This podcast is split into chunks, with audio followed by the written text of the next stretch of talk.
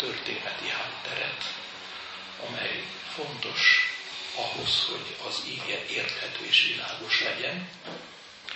Köztudott, hogy Krisztus előtt 586-ban a babilóniai seregek bevették, elfoglalták vagy lerombolták Jeruzsálemet és Júdát. És Jeruzsálem lakóinak egy részét Babilóniába száműzetésbe vitték. Ettől fogva két szintéren zajlik a választott nép élete, részben a Júdában, Jeruzsálemben hagyott zsidóság, a másik pedig a babilóniai fogságban élők, küzdködők, majd túlélők. Közben az történik, hogy a perzsa birodalom elsöpri Babilont, Krisztus előtt 539-ben, és immár a babilóniai fogságban élő zsidóság harmadik nemzedéke él, immár a perzsa birodalom felhatósága alatt. És van egy egészen rendkívüli személyiség, Nehémiás, aki Artasasszá Perzsa királynak a pohárnok mestere. És ez a Nehémiáshoz egy küldöttség érkezik Júdából, Hanáni nevű ember vezetésével, akik beszámolnak ennek a Nehémiásnak arról, hogy hogy megy a sora a Júdában és Jeruzsálemben maradt zsidókkal. Hallgassuk meg a történetet. Nehémiás 1, 1, 6, majd 17. Nehémiásnak, Hakália fiának története. A 20. esztendő kislép havában történt, amikor Susán, ma Súsa várában voltam, hogy megérkezett hozzám egyik atyám fia Hanáni, és vele együtt néhány Júdából való férfi. Kérdezősködtem tőlük a megmenekült júdaiakról, akik a fogság után megmaradtak meg Jeruzsálemről. Elmondták nekem, hogy a megmaradtak akik a fogság után maradtak meg, nagy bajban és gyalázatban vannak, ott abban a tartományban. Jeruzsálem várfala csupa rés, és kapui tűzben égtek meg. Amikor meghallottam ezeket, napokig sírtam, ültem, és gyászoltam, bőjtöltem, és imádkoztam a mennyistenéhez. És ezt mondtam, Ó Uram, a mennek Istene, Te nagy és félelmetes Isten, Te hűségesen megtartod a szövetséget azokkal, akik Téged szeretnek, és parancsolataidat megtartják. Legyen figyelmes a füled, legyen nyitva a szemed, és hallgass meg szolgád imádságát. Aki most éjjel-nappal imádkozik előtted szolgáidét, Izrael fiaiért. Ó, Uram, legyen figyelmes a füled szolgád imádságára, és szolgáid imádságára, akik boldogok, hogy félnek téged. Adj ma sikert szolgádnak, és add, hogy legyen hozzá irgalmas az az ember. Én ugyanis a király pohármuka voltam. A mindenható Isten áldását heti bennünk a hallott ígét. Gyertek, éljünk a csend ritka lehetőségével, és imádkozzunk, helyünk körül bemaradva.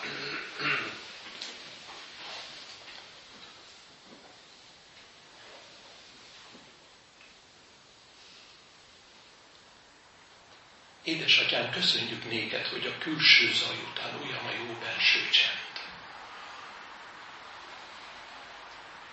És olyan jó, hogy most nem csak a gépek, és a motorok zakatolását halljuk, hanem a szívünk dobbanását. Néhol meg sem tudjuk fejteni, hogy a szívünk miért és hogyan dobog, hogyan ver. Miért ritmiás és miért aritmiás. De olyan jó, hogy ezt te tudod. Köszönjük néked, hogy még nyelvünkön sincs a szó, te azt már egészen érted. És így végezd el, hogy nem a szavaink, hanem az állapotunk legyen imádság előtted. Úr Jézus, köszönjük néked, hogy Te, aki azt mondtad, hogy aki engem látott, látta az atyát. Olyan jó most, hogyha téged hívunk, az atyát hívjuk. És olyan jó, hogy a te jelenléted az atya jelenléte. És olyan jó, hogy mi az állapotunkat, néket tárhatjuk fel. Aki bűnbocsátó, megértő, és együtt szenvedő voltál akár a samáriai asszonynal, akár a házasságtörő nővel, akár Zákeussal, akár a kapernaumi századossal. És most mi itt vagyunk előtted, mint akár a samáriai asszony, akár Zákeus, akár Nikodémus, akár a kapernaumi százados. És kérünk téged arra, hogy érints bennünket a te szereteteddel, hogy gyógyuljunk általa. Szentlélek Úristen, kérjük a te jelenléted. Te bár nem tudjuk honnan jössz és hová mész, nem tudjuk, hogy mikor fúsz és mikor nem, de légy kegyelmes hozzánk. És ami magunk nem tudnánk, hogy mit kérjük és hogyan, akkor te kimondhatatlan esedesésekkel könyörülj és könyörögj az atyához, értünk. Atya, Fiú, Szentlélek, Úristen, olyan jó, hogy most emberek vagyunk. Előtted cím nélkül, rang nélkül, társadalmi elismertség nélkül, szinte mezítelenül, hogy te felruházz bennünket. Élő igével ajándékozz, hogy mi élő igével ajándékozhassuk egymást a te dicsőségedre. Ámen. Az ige hallására készülve énekeljük el a 457 dicséretünk első és második versét. A 457. dicséret két versét Jézuson kiárva lelkem megváltott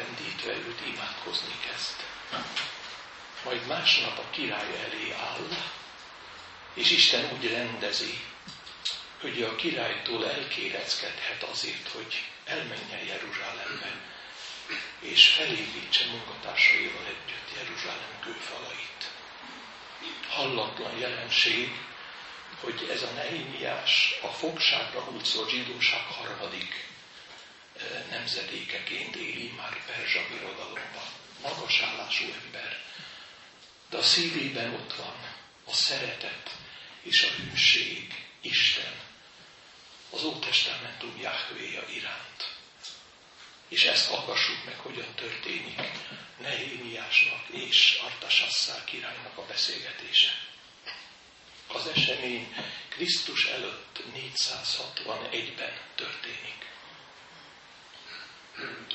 Artasasta király uralkodásának 20. évében a Niszán hónapban történt.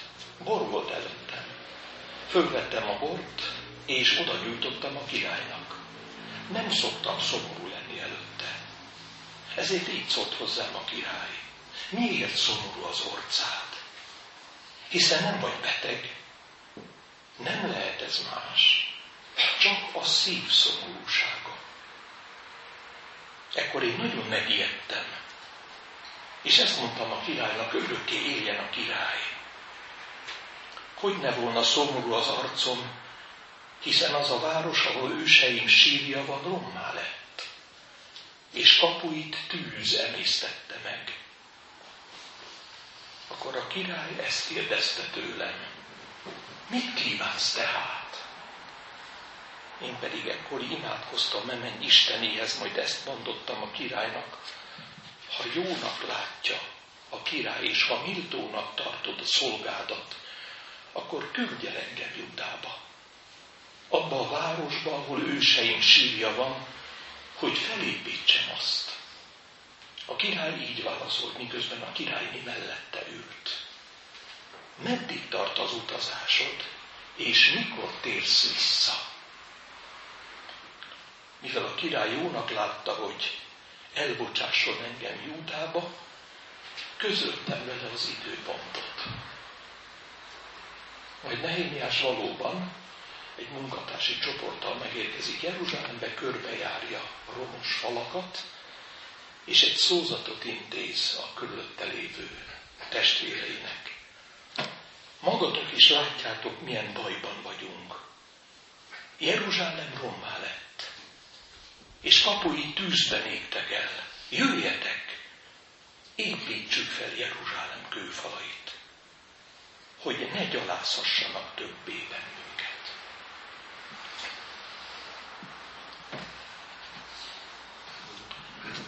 Az ige hirdetésről mindegy ellipszis, van egy kiinduló pontja, vannak lépésről lépésre gondolatai, majd van egy végpontja, egy csúcspontja. A kiinduló pont ez, Jeruzsálem falai csupa rés, és a kapuk megégtek tűzben. Olyan jó lenne, hogyha most az ember és szív közelbe kerülne a számunkra.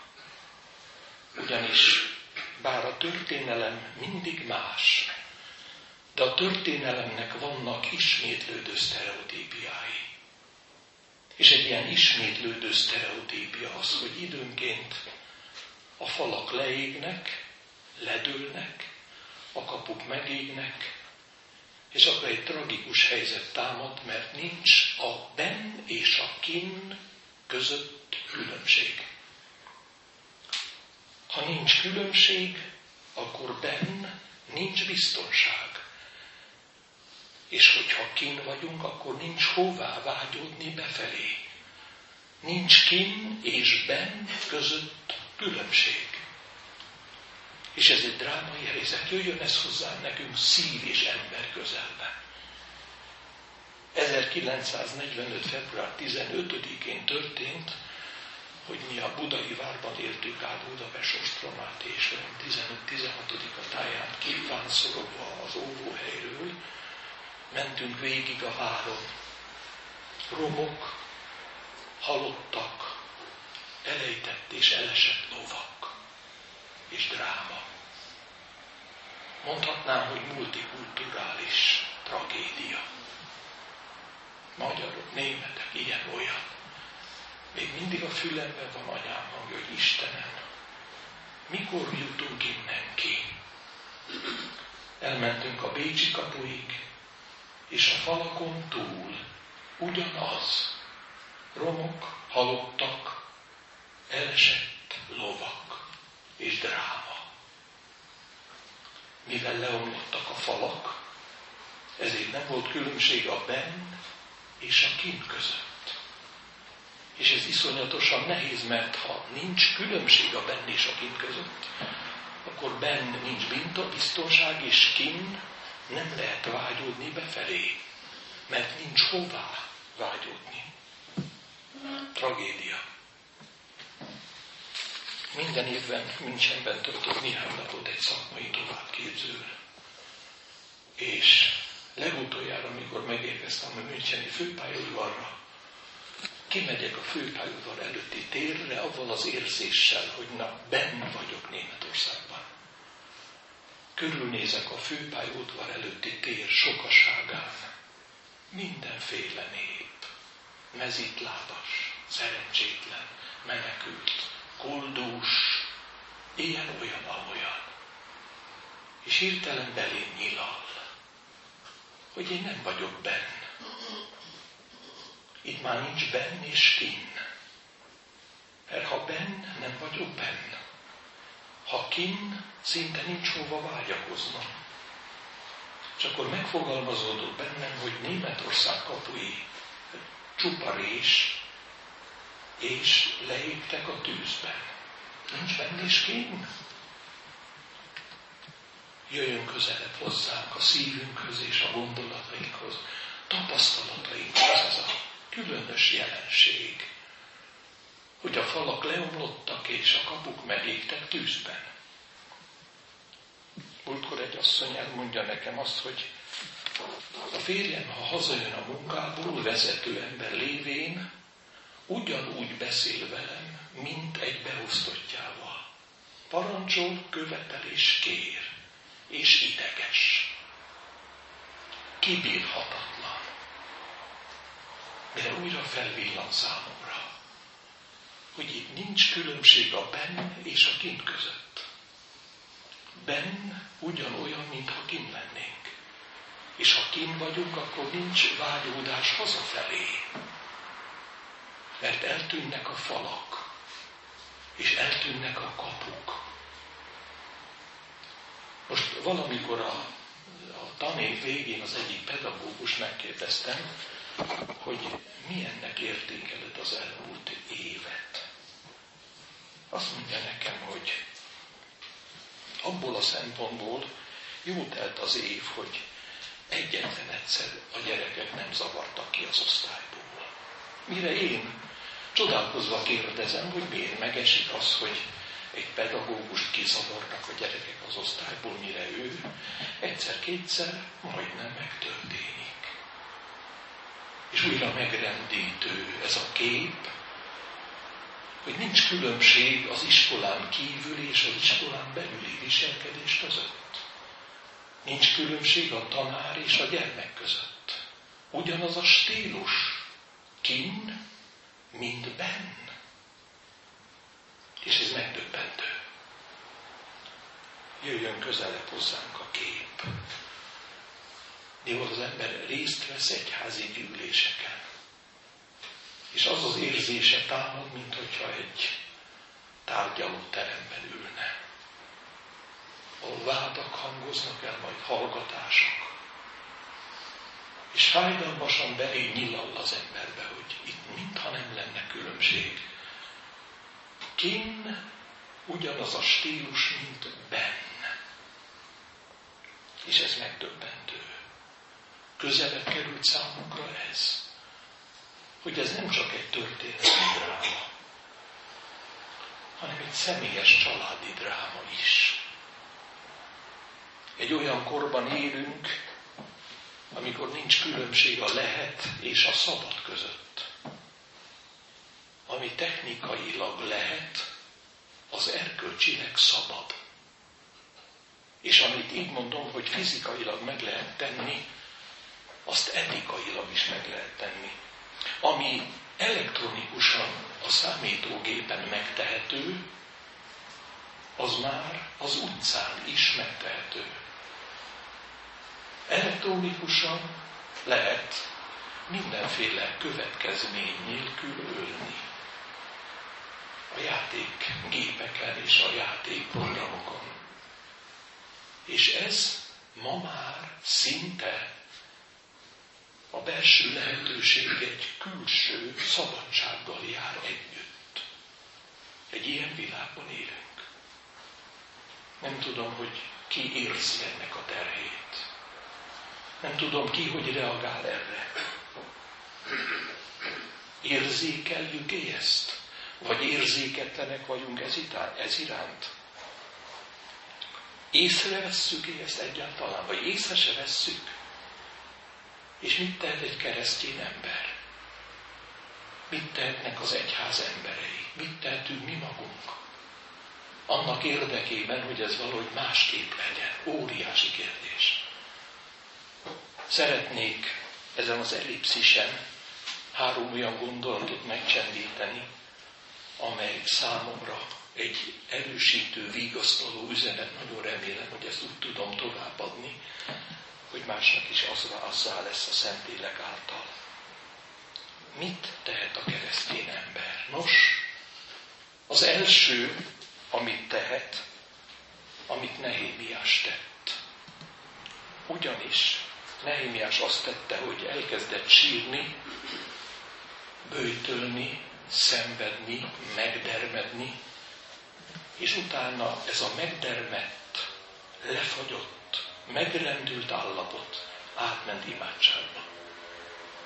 És ennek alapján az első tételem így hangzik, hogy akkor igen tudunk valamit tenni, ha a sírásunk és a gyászunk, a megdermettségünk imádságba fordul át. Mert ez egy egészen rendkívüli fordulat. Hallottuk az igéből, hogy amikor meghallottam, hogy Hanáni milyen híreket hozott, akkor ültem, bőtöltem, sírtam és gyászoltam. És akkor elkezdtem imádkozni a menny Istenéhez. Ez egy óriási dolog. Hogyha valaki ebből a dermet állapotból, amiben bele-bele dermedünk, ki tudunk mozdulni, és elkezdünk imádkozni. Egyébként mondhatná bárki, hogy hogyan lehet ilyenkor imádkozni. A válasz, ilyenkor lehet igazán imádkozni, mert az imádság akkor igazi, hogyha könnyekből fakad. Az imádság akkor igazi, hogyha tehetetlenségből fakad. Az imádság akkor kedves Istennek, hogyha a lebénult, tehetetlen ember emeli fel az üres kezeit Isten felé. Ha pedig az üres kezeit emeli fel Isten felé, akkor ezzel azt is elárulja, hogy semmiféle elgondolása nincs, hogy ebből hogyan lehet kikecmeregni. Ebből a nagyon nehéz helyzetből. Az imádság igazán akkor mély, ha már nem tehetünk semmit. Az imádság igazán akkor kedves Istennek, hogyha nekünk már nincsenek elképzeléseink a dolgokról ebben a termet helyzetben. Ez pedig azért nagyon fontos, mert ha nekünk nincsenek elképzeléseink és terveink, akkor nem történhet az meg, hogy az én terveim vagy az én elképzeléseim megvalósításához hívjam eszközül Isten segítségül. Mert ebben az esetben én lennék az alany, és ő lenne a tárgy. Én lennék, aki cselekszem, és ő lenne az eszköz, akivel én cselekedtetek. És ez így nem működik. Nagyon sok imádság azért lesz ránk visszazuhanó kő, mert valami tervet, vágyat, elgondolást mi miközben imádkozunk, még mindig dédelgetünk. És ezért egészen fantasztikus, áldott dolog az, hogyha a tehetetlenséget a legjobb imádság Isten felé. Ha a tehetetlenséget csak egy jaj önmagad felé, akkor ez tovább bénít. Hogyha a tehetetlenséget egy imádság Isten felé, akkor Isten meghallja ezt, és Isten elfogadja, meghallgatja az imádságodat. Ráadásul gondoljuk csak el, fantasztikus ez az imádság. Nehémiás nem kéréssel kezdi, hanem emlékezteti Isten arra, hogy Isten hűséges az önépéhez, amely nem volt mindig hűséges hozzá. Nehémiás Isten hűségére, pontosabban a bőrítre, a szövetségi hűségre emlékezteti Istent. És tudja azt, hogy erre jól emlékeztetni, mert Isten ezt nem utasítja soha vissza. Majd azonnal jön a kérés. De először a magasztalás jön. Hogy Isten, te Isten vagy. Isten, te hűséges Isten vagy. Ez az első. Ha a sírásunk, gyászunk imádságban oltódik fel, akkor felvillan az első reménység. A második. Akkor maradunk meg, mert azt kell mondanom, hogy itt a megmaradás a kérdés. Nem akarok senkit hiszterizálni, de a megmaradás a kérdés. Akkor maradunk meg, ha a történelemre visszagondolva, a történelem ura és a királyok királya jut eszünkbe. És ez nem mindig van így. Van, amikor csak a történelem jut eszünkbe.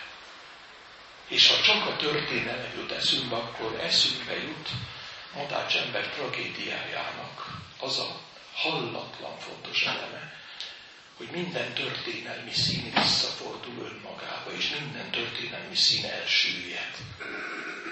És ez egy ilyen vanitátum vanitászhoz, a hiába valóságunk hiába valóságához vezetne bennünket. Jaj, ha csak a történelem jut eszünkbe. És most ezt nagyon tegyük helyre. Az se szerencsés, ha csak Isten jut eszünkbe. Kimondhatatlan fontos. De Isten mindig úgy jusson eszünkbe ilyenkor, hogy közben a történelmi folyamatokat érzékeny szemmel és füllel nézzük és hallgatjuk és figyeljük. Mert akkor tudjuk, hogy milyen nehéz helyzetben vagyunk. Van még egy lehetőség sajnos, amikor se Isten, se a történelem jut eszünkbe. Ez a legszomorúbb, ez a legdrámaibb. Amikor számunkra a történelem figyelve a falak ledöltek. Megdöbbentett a múltkor egy riport. Nem politizálok, csak mondom, egy riport. Az egyik megyei városban egy riporter kiment az utcára, és egy képet vitt magával, egy régi vezetőnek, Kádár Jánosnak a képét. És megszólította a járókelőket, hogy kit ábrázol ez a kép. Volt, aki ezt mondta, volt, aki azt mondta. És megszólított egy fiatal srácot, hogy kit ábrázol ez a kép. A gyerek nézett ki a fejéből, és akkor egy picit a riporter megpróbálván provokálni őt. Azt kérdezi, hogy Kádár János vagy Kossuth. A válasz, nekem teljesen mindegy. Mert leomlottak a falak. Igen?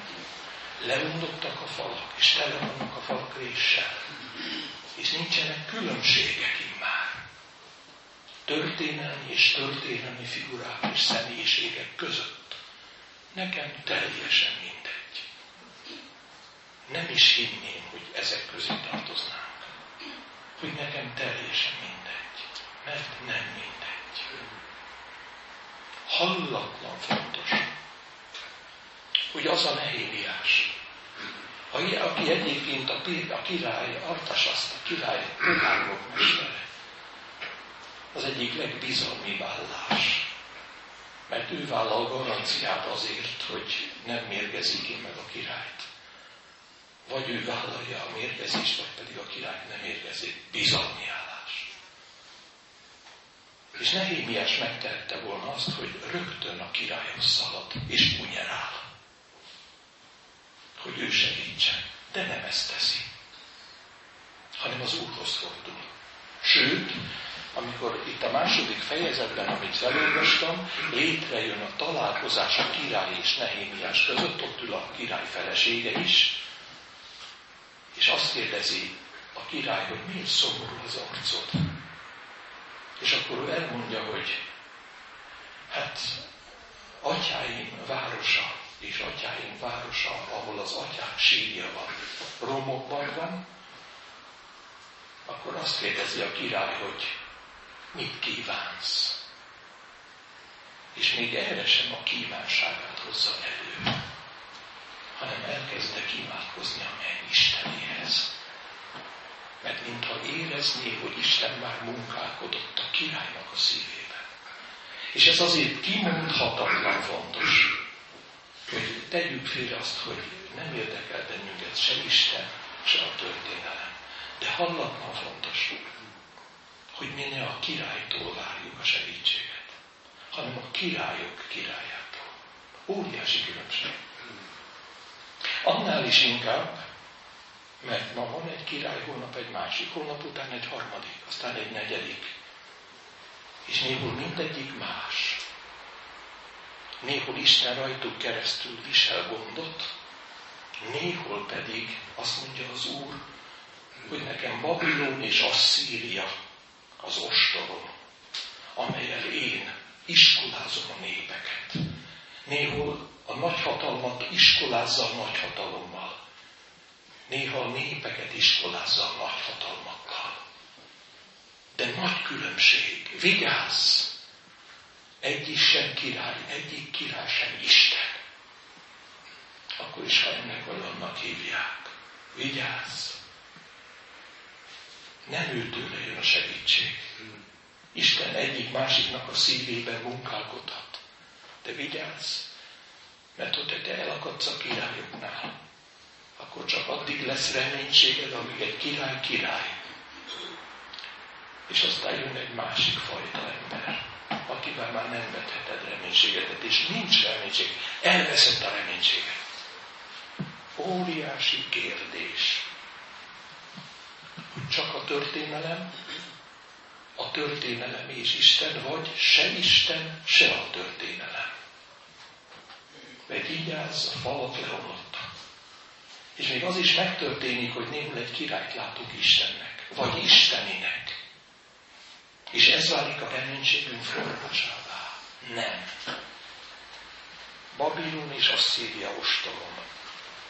Isten munkája az irgalmat, vagy Isten munkája az ítéletet, ezt is ki kell mondani. És Isten munkája számunkra a próbát. És ennek ellenére az a kérdés, hogy te nehéz helyzetben kihez fordulsz. A királytól kunyerálsz vagy fájdalmaidat feltárod Istennek. Óriási dolog. Nem elég a történelmet ismerni. A történelem urát ismerve érzékelni a történelmet. Valami a múltkor nagyon elszomorított. Az egyik tévéadásban értékelik az 56 és 90 közti dolgokat. Nem foglalkozunk vele, de megdöbbentett. És hát az akkori vezetőt emlegették, ugye, aki akkor volt a párt első titkára, és van ott, ül, ül ott a, a riporter előtt egy történész, egy fiatal történész. És akkor elmondja azt, hogy ezt a párt első titkárát ő összehasonlítja Ferenc Józseffel, meg Betlen Gáborral. És elmondja, hogy nincs sok különbség köztük. Hát meg voltam többen. Még phd is volt. Hát mondom, vissza is adom a PhD-be. Megdöbbentő. Az egyik kivégeztetett 150 ember 49-től, a másik 400-at. Betlen Gábor egyet sem. Az erdélyi fejedelemség volt akkor a 17. században, 1629-ig a magyar államiság jelképe. Két tűz között. Két ellenség között. Egy fiatal történész. Elszomorít. Mondom még egyszer, vigyázz, mert leomlottak a falak. És nem tudunk már különbséget tenni. Az uraknak ura és az urak között. De van egy harmadik nagyon fontos dolog, ami nagyon világos fordulatot eredményez ebben az egész történetben, ami azt jelenti, hogy úgy tudunk túlélni, hogyha a szomorúságunk tetre készségbe fordul át. Nehémiásnak szomorú volt az arca, mivel a város őseim lakhelye romos, és ahol őseim sírja van, ott minden rommá lett. És ott a király megkérdezte hogy tőle, hogy mit kívánsz. Abban a pillanatban az előzőleg hallott bénultsága, kétségbeesése, szomorúsága, bőjtje átfordult teprekészségbe. És azt mondja ki, Uram, ha jónak látod, küldj el engem Júdába. Rögtön, teprekészen. Ez fantasztikus dolog. Óriási dolog. A szomorúságból aktivitás. A bénultságból, gyászból tetrekészség a bénult ülőhelyzetből egy mozdulatsor. Készség arra, hogy cselekedjen.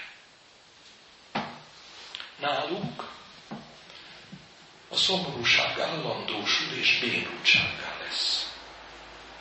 Vagy a depresszió állandósul és abból antidepresszáns lesz. És tünetileg javulás. Nálunk a lehangoltság arra késztet bennünket, hogy negatív forgatókönyveket készítsünk az életről. Hogy itt a vég. Hát szeretném meghirdetni azt, hogy egyrészt hiszem, hogy nincs itt a vég, másrészt pedig Istennél minden vég egy új kezdet. És Istennél nincs olyan vég, amelyből ne lenne új kezdet. Szeretném közzétenni, hogy a Szentírás szerint kétféle szomorú állapot van, és azért mondom ezt, mint a, a, a pszichiáterek se tudják. Az egyik szomorúság Isten nélküli szomorúság. A másik szomorúság pedig Isten közelében megélt szomorúság. Az Isten nélküli szomorúság egy olyan állapot, amikor sötét felhők vannak a fejem felett, és ezek olyan mértékben deprimálnak engem, hogy eszembe sem jut, hogy a felhőkön tudott a nap, az állandóság szimbóluma. Az Isten közelében átélt szomorúság közben tudom, hogy bár nagyon sötét felhők telepszenek rám, de a felhőkön túl ott van az állandóság, a nap. Most az a kérdés, hogy hogyan vagy te szomorú. Bénultan, tehetetlenül, negatív forgatókönyveket gyártva, vagy pedig úgy vagy szomorú, hogy a szomorúságod örömbe fordul, mert valami új kezdőt het, ha te is akarod. Olyan szépen mondja Jézus 16-21-ben. Figyeljünk csak, amikor az asszony szül szomorúságban, mert eljött az ő órája. Amikor megszülte gyermekét, akkor a szomorúsága örömre fordul, mert ember született a világra. Az egyenletú. Ember született a világra. Érezzük? Vége van a placentának. De ez a placenta elrejtett egy új életet. És minden végben benne van egy új kezdet. Olyan szépen mondja ezt Pál a 2 Korintus 10-ben. A világ szerinti szomorúság halált szerez. Az Isten szerinti szomorúság megbánhatatlan megtérés szerez az üdvösségre. Érezzük a különbséget? A világ szerinti szomorúságból is lehet azért gyógyulgatni, adjuk meg a pszichiátereknek erre az esélyt. Ezt komolyan kell venni. Ha ők nem lennének. De a világ szerinti szomorúság, amelyből gyógyítgatjuk egymást, mi emberek, az nem vezet üdvösségre.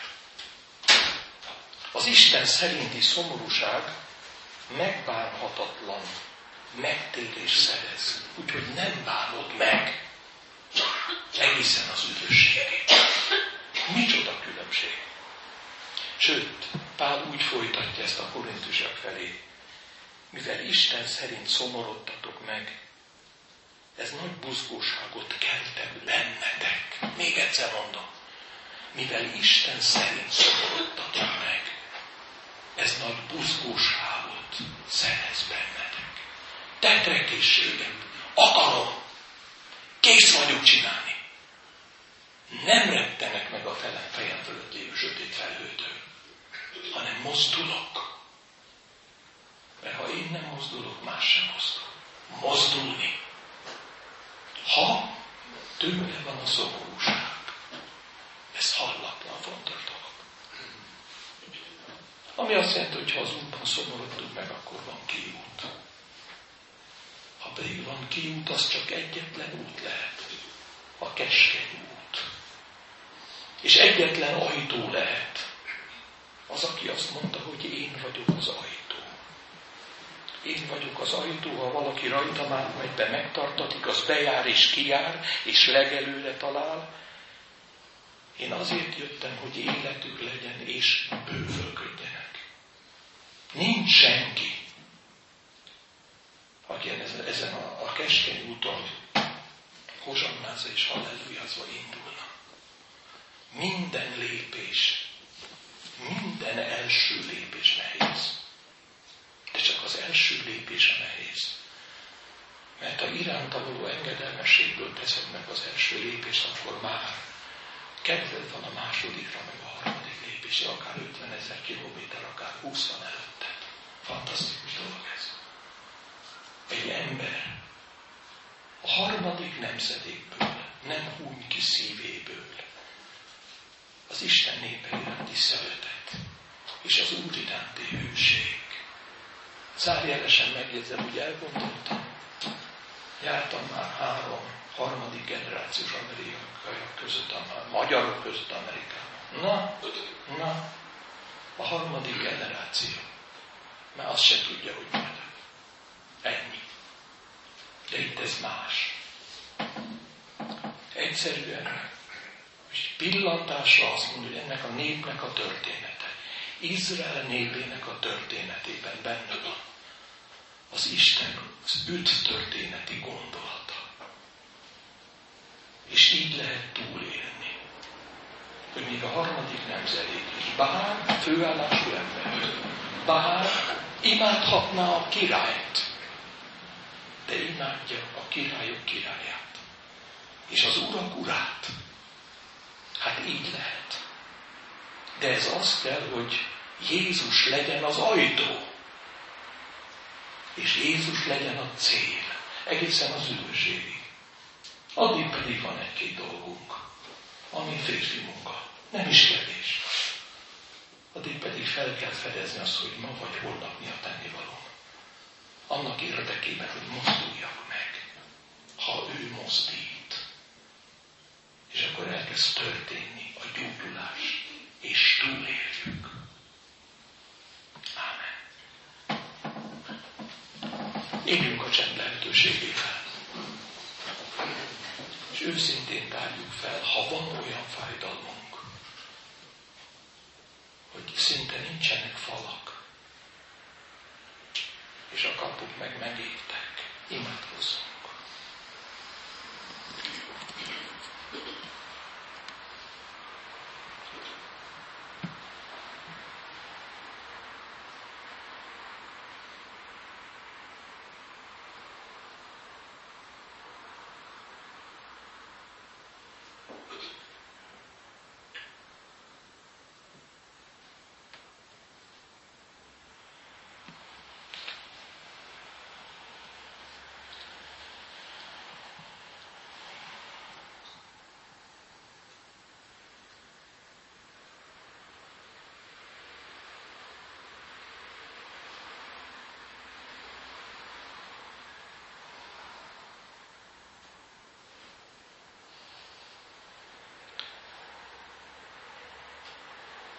Édesatyán, köszönjük néked, hogy nincs olyan nehéz helyzet,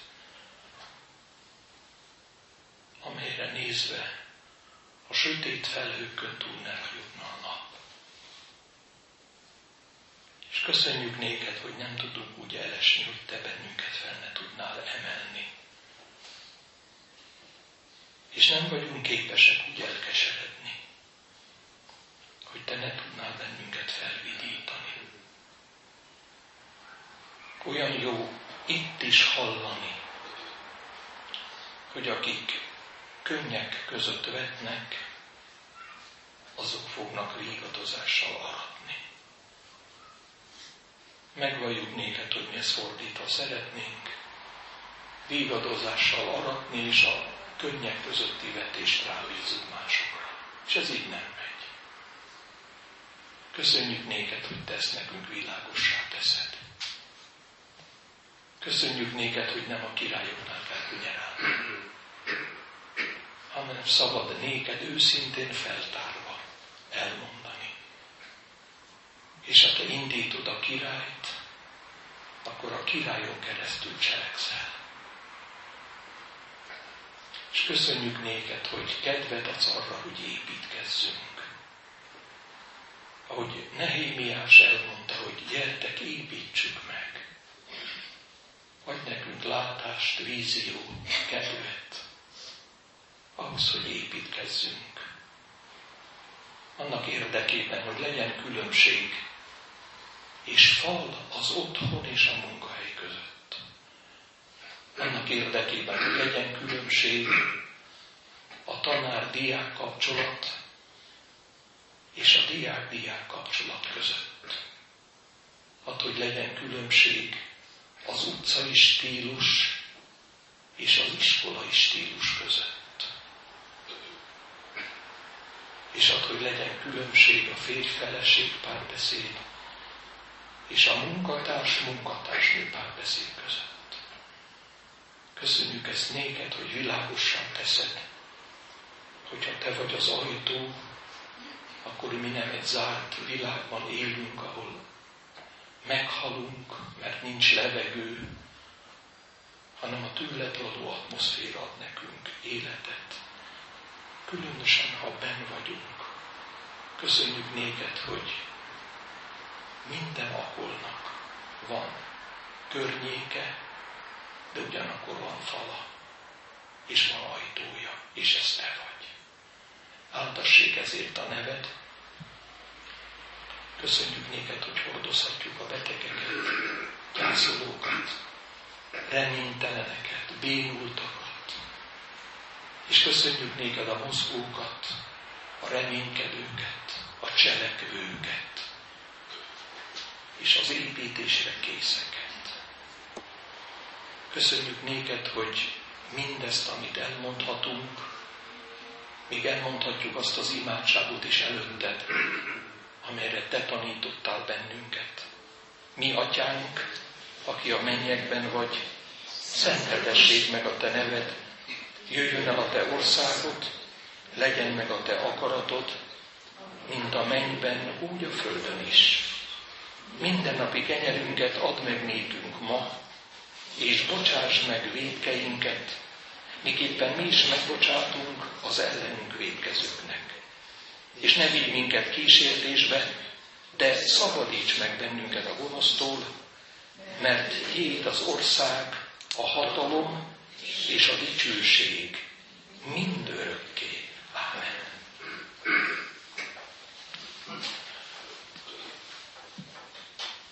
Az Úr imádság után mondjuk e fennhangon nemzeti imádság hivatalét. Énekelve